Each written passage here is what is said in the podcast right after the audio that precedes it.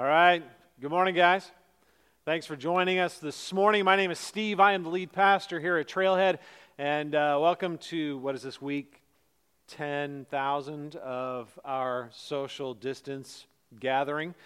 Um, thanks for joining us online. Thanks for joining us at a distance. Um, yeah, we've been looking at the post resurrection appearances of Jesus. We, we decided after Easter uh, to extend our study um, of the He is Risen, He is Risen series, looking at the resurrection appearances of Jesus. And, and um, next week, we did that all the way through Pentecost. The next week is Pentecost. Pentecost is a word that means 50. It is 50 days after Passover. It was, a, it was an Old Testament um, Jewish celebration. And we're going to be looking at it next week.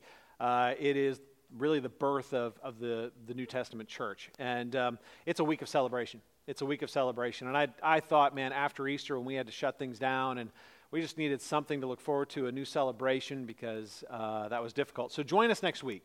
Tune back in uh, for, for our, our conclusion of this He is Risen, He is Risen series and, uh, and for join us in the celebration of what God is doing even in the midst of, of this stuff. Today we're going to be looking at uh, the last um, resurrection appearance of Jesus. Uh, it, it is not only his appearance, but it is his ascension. Um, for a little bit of, of uh, spice, we're going to be throwing in uh, the Great Commission. Um, the Great Commission and Acts 1. Matthew 28 and Acts 1 really have the same message. Jesus appeared in Matthew 28 and gave them the, the Great Commission be disciples who make disciples.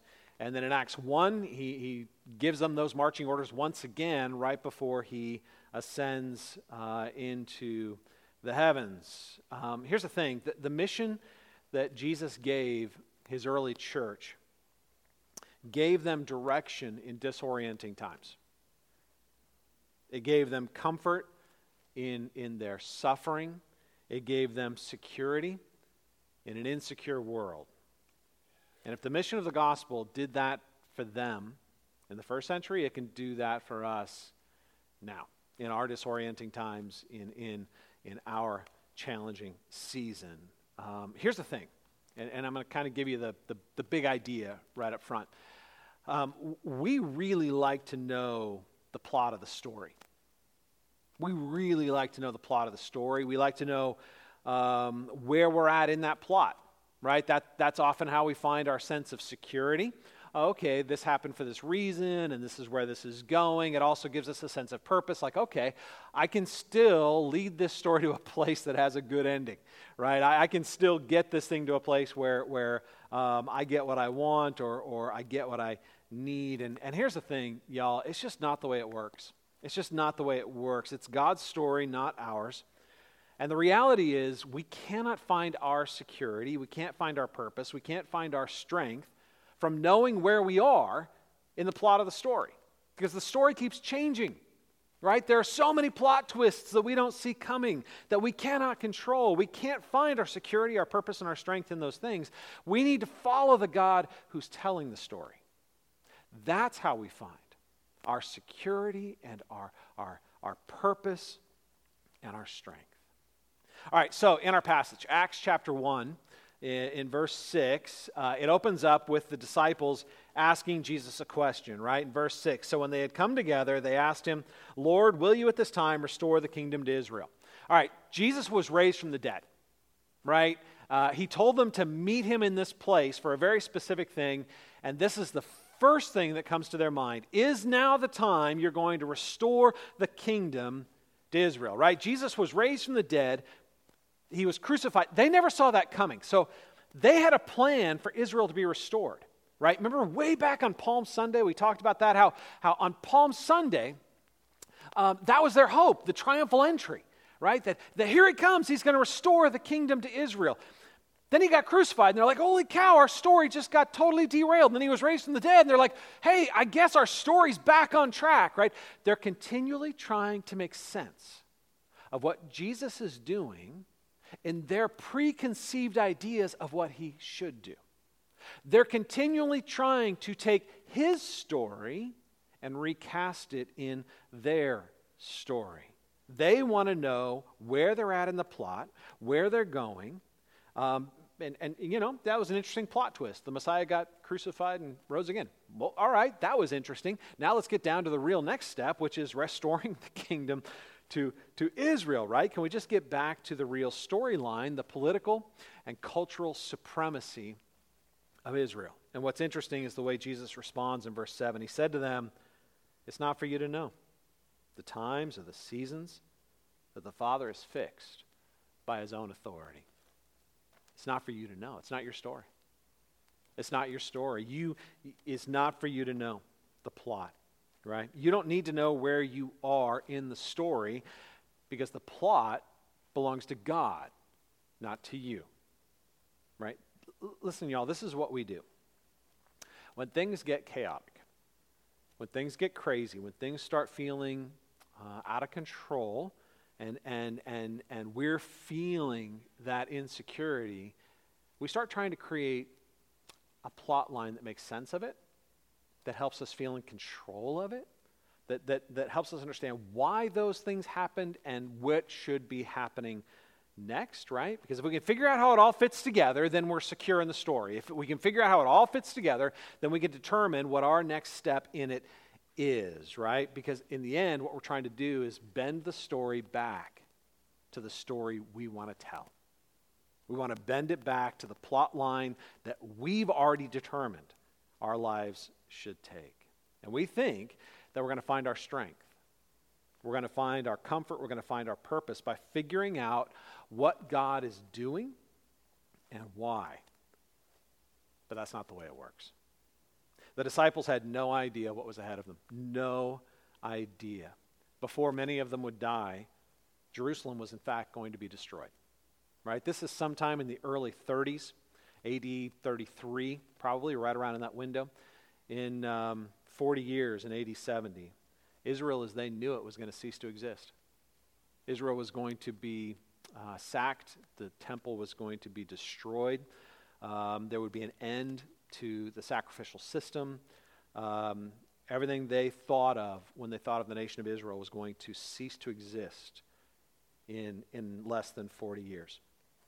Jesus didn't explain all that, right? Jesus didn't try to say, okay, your plot line's wrong, right? You're, you're not understanding what comes next. Let me, let me just fill you in. Let me give you all the details. Let me answer all your questions, right? He didn't do that. He just said, look, I'm going to tell you what you need to know.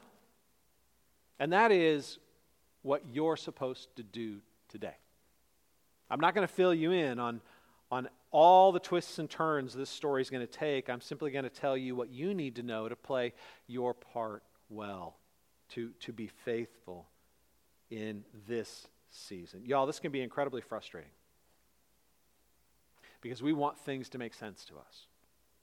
Right? We want things to fit together. We want it to be a story we understand we want it to be the story. If we're, if we're honest, we want it to be the story we're telling. Where at the end of the story, we get what we want and we're, we get our security and our strength and our purpose in the ways that we want. But here's the thing God shows up and he doesn't play by our rules. God, God doesn't tell the story we've already read, predetermined he's supposed to tell. And that can be so exhausting, can't it? It can be so exhausting, right? We're in a, I mean, who saw the pandemic coming? You know what I'm saying? Like, like who saw that? Like, what kind of plot twist, right? Who did that, right? The loss of economic stability and, and, and, and, and, and uh, the loss of income and, and, and future uncertainty. And, and, and in the middle of all that, there's still all the normal sorrow and pain and loss of normal life magnified because our worlds have become so small. And often in the middle of this, we start telling ourselves if I if I just understood what was happening, I would find renewed strength. If I could just make sense of, of these events, I would find my security. If I just knew where it was all going, I would once again find the motivation of my, of my purpose. But you know what? Jesus didn't give them what they wanted because what they wanted wasn't what they needed. Jesus didn't explain to them and you know what, y'all? He's not going to explain it to us. He is not going to explain the plot lines. What we're looking for, listen, y'all, it doesn't come from knowing where we are in the plot of the story. What we're looking for comes from relying on the one who's telling the story. Did you catch that? Um, your security, your purpose, your joy, your strength. It doesn't come from, from being in control of the story, it comes from relying on the one who is in control, the one who's actually telling the story. In times like this, we need to shift our focus from the chaos back to the God who is over the chaos. There are three critical shifts that I think we need to make that are in this passage that the, the first century disciples needed to make and, and we need to make if we're going to find our power and, and our peace and our purpose, if we're going to find our strength and, and our, our comfort, our, our sense of, of um, security and, and our purpose in the midst of all this. So, first of all, um, if we're going to renew our strength, if we're going to renew our strength, we need to shift our focus from the kingdom that is waning to the king who is reigning. Do you like that? It rhymes. It's going to help you remember it, okay? A little, little bit of preaching craft here. If you're going to renew your strength, if you're going to renew your strength, here's the thing, y'all. We need to shift our focus from the kingdom that is waning to the king that is reigning. There are a few things that can cause anxiety in our lives, like feeling powerless in, in our given situation, right? When we feel like we don't have options, when we feel like we can't do anything about it, man, that creates anxiety. And, and, and here's the thing um, uh, we need to find our strength, not from our circumstances, but from outside of our circumstances, right? And, and here's the thing I'm going to make this point, but, but at the beginning, I want to create a caveat.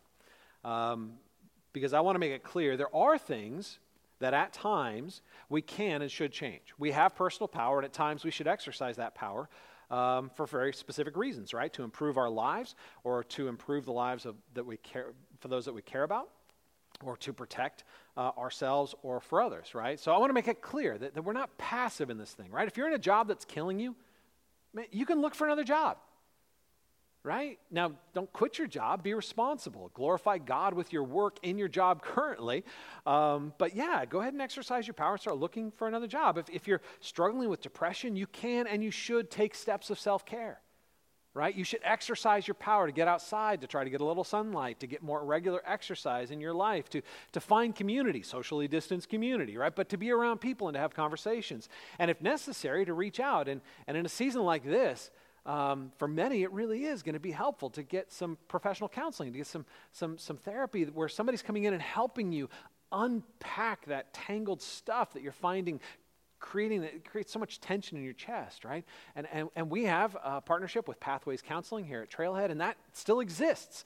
We have socially distanced counseling. You, you can actually participate, um, and we have a great deal. So all you need to do is, is email us at info, info at trailheadonline.org uh, and Dan, our, our shepherding elder, will get in touch with you, right? You should get a whole, uh, uh, you should take steps towards self care.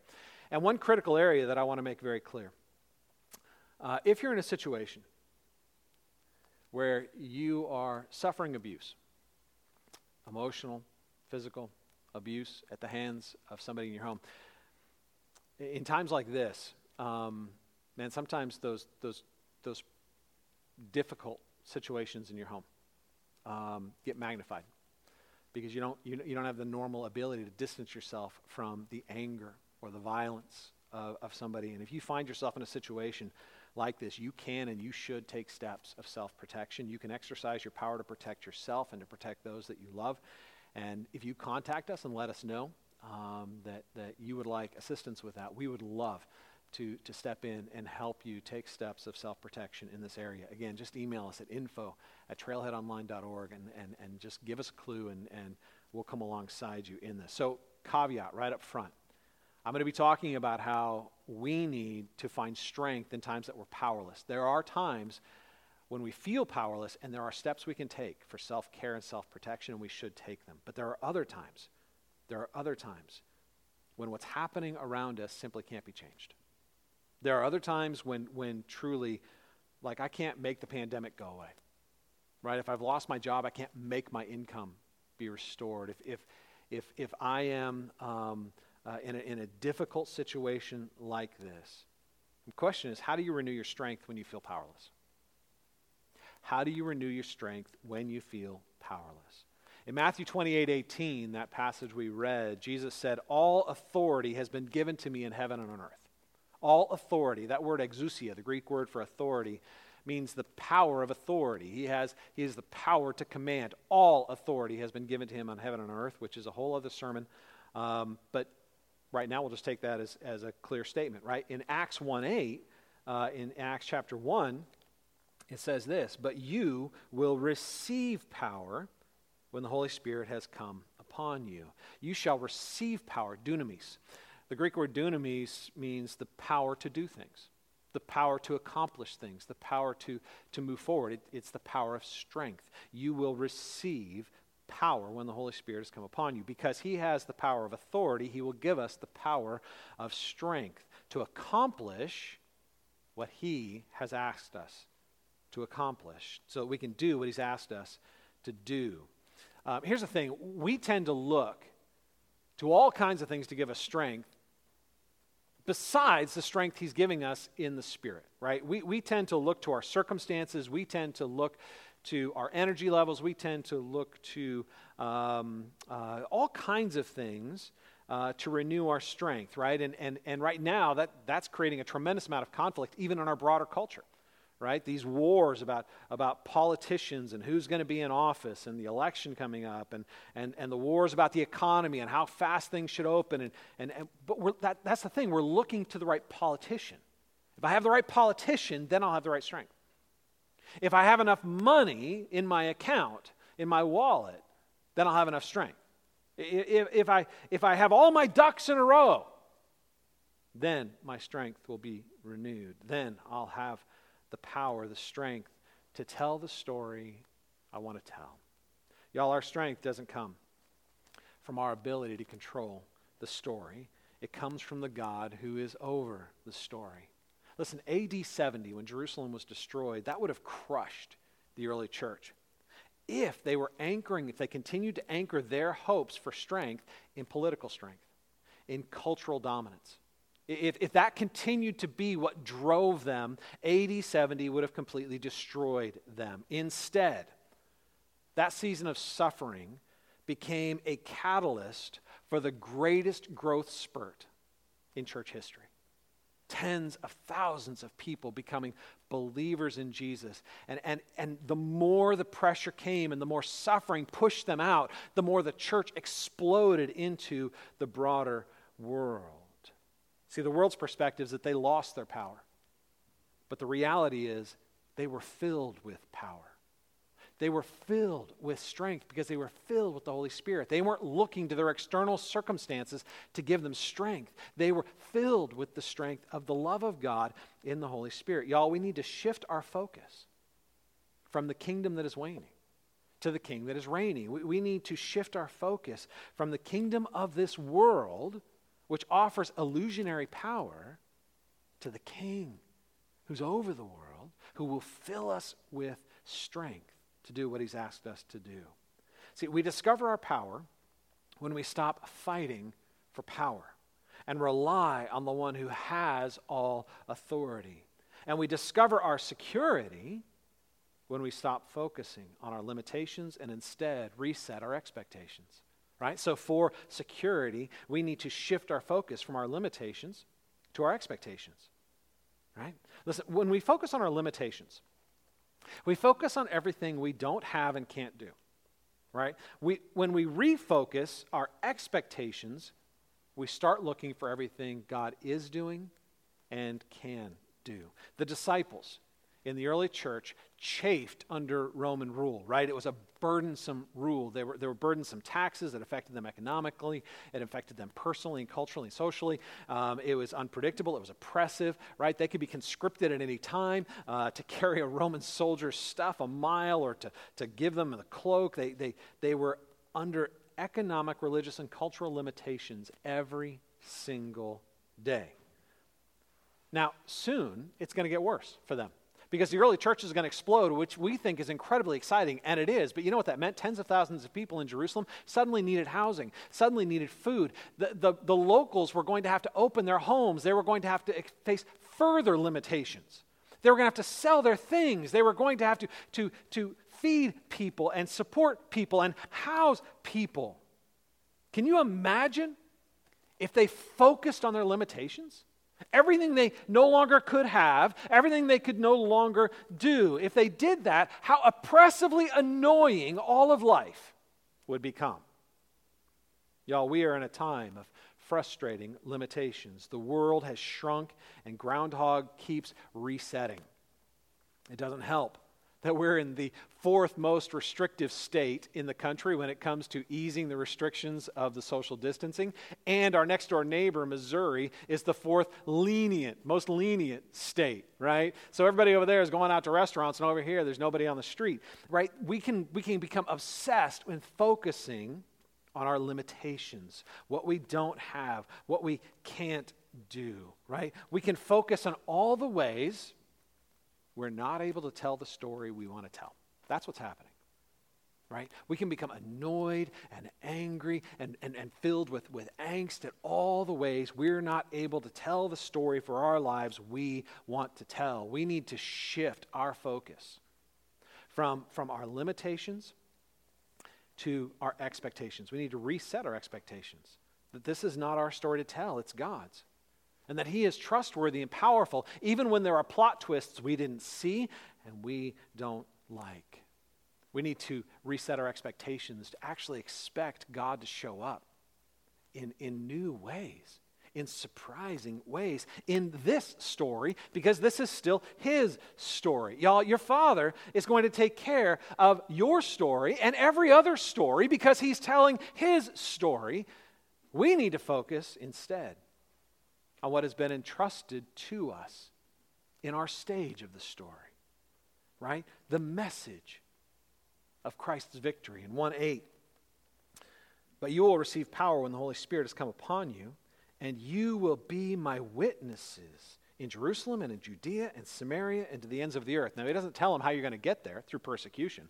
He says that's what's going to happen. He gives them a little glimpse of the plot line, doesn't tell them how it's all going to be played out. You will be my witnesses. That's what you need to know. You will be my witnesses. I am entrusting to you the message of the gospel. I am entrusting to you the victorious message that I went to the cross as your substitute, died under the weight of your guilt, defeated your death, paid your price, and rose again in new life on your behalf. I am entrusting to you the good news of my victory. Go be my messenger. Expect me to show up on the journey. You know, we need to expect God's power to work through us as we're sharing the good news, as we're living the good news and sharing the good news with others. We, we need to expect opportunities, unexpected opportunities to arise around us on a daily basis. To not only rediscover this good news, but to share that good news. We need to expect that when everything is falling apart around us, that simply creates new opportunities for God to do what He's already doing, which is to redeem and restore us in the midst of the chaos and invite others into that story of redemption and restoration. Y'all, if we focus on all the doors that are closed for us, we're going to miss all the doors that God is opening for the message. We need to stop focusing on our limitations and reset our expectations. So we need to shift our focus to discover our strength, right? To focus on the king who is reigning. Right? We need to shift our focus to discover our security. We need to reset our expectations that, that God is, in fact, going to show up even now in the midst of this chaos and continue to empower his message in us and through us. And we need to shift our focus to rediscover the energy that drives us, the purpose that gives us, gives us the motivation for this life. We need to stop focusing on survival. And we need to start praying for revival. I love the way this passage ends in, in, in, verses 9 through 11, right? And when they, had, when they had said these, and when he had said these things, Jesus, and they were looking on, he was lifted up into a cloud and taken out of their sight. That, that had to be ridiculously crazy, right? Verse 10. And while they were gazing into heaven as he went, right? They're standing there, staring up, open mouthed, right? What just happened? Behold, two men stood by them in white robes and said, Hey, y'all um, men of Galilee, what, why are you standing there looking into heaven? What? Hello? Right? This Jesus who was taken up from you into heaven will come in the same way you saw him go, right? He's going to come back. He's going to come back the same way he went. But he gave you marching orders. He gave you a purpose. Why, why are you standing here open mouth staring? Right? He's going to come back. Get busy. Get busy doing what He's asked you to do. Get busy moving the way He's asked you to move. Right? He left you here with a purpose. Get to it. Look, some of us have been standing around staring at our circumstances open mouthed for long enough. Yeah, yeah, yeah, yeah. The pandemic hit us suddenly, um, and everything got shut down, and, and it's left us shocked and off balance, and, and things are weird and different, and they are going to be for quite a while. But it's time for us to stop standing around with our mouths open. We need to shift out of survival mode. And we need to start praying that God will start a revival. Right? This isn't a time about survival. As always, we've been entrusted a message, and that message is the seed of revival. This is actually how I began 2020. The end of 2019 was, was pretty rough. Um, there, were, there was a lot going on in 2019, a lot of difficulty, a lot of leadership challenges, and honestly, a lot of it was very, very personal. It just, it hurt. Um, and, and mixed up in all that was a lot of spiritual attack. And, and I just started praying at the end of 2019, the beginning of 2020, that, that, that God would use this for his glory and, and that he would reawaken me to, to the profound beauty of his grace and, and he, that he would reawaken all of us to, to, the, to the incredible beauty of his love, that we would be humbled and empowered right? Like, like, like we had nothing to prove, nothing to protect because Jesus loves us, and yet bold because we're loved and, and by Jesus, right? You know what I'm saying? Like, like that humble confidence that comes from, from having our hearts undone of pride and strengthened in grace. I started praying for revival. Here's the thing when we think of revival, I don't know what you think of revival tent meetings or revival. We often think of, of big things out there. We think of re- revival as, as a bunch of people who don't know Jesus suddenly believing in, in Jesus. And that may happen with revival. But what you need to realize is that's the fruit of revival, not the essence of revival. The essence of revival always begins when God's people rediscover grace revival always begins with God's people rediscovering humility, being broken of their strength, being broken of their self confidence, being broken of, of, of their addiction to tell their story and think that they can guide God along the right plot line, right? And, and then finding joy in the fact that God is actually the one in control. God is actually the one telling his story, that he is a good God, ultimately telling a good story. And yes, there is suffering in it, just like there was for Jesus, but at the end of the day, there is resurrection.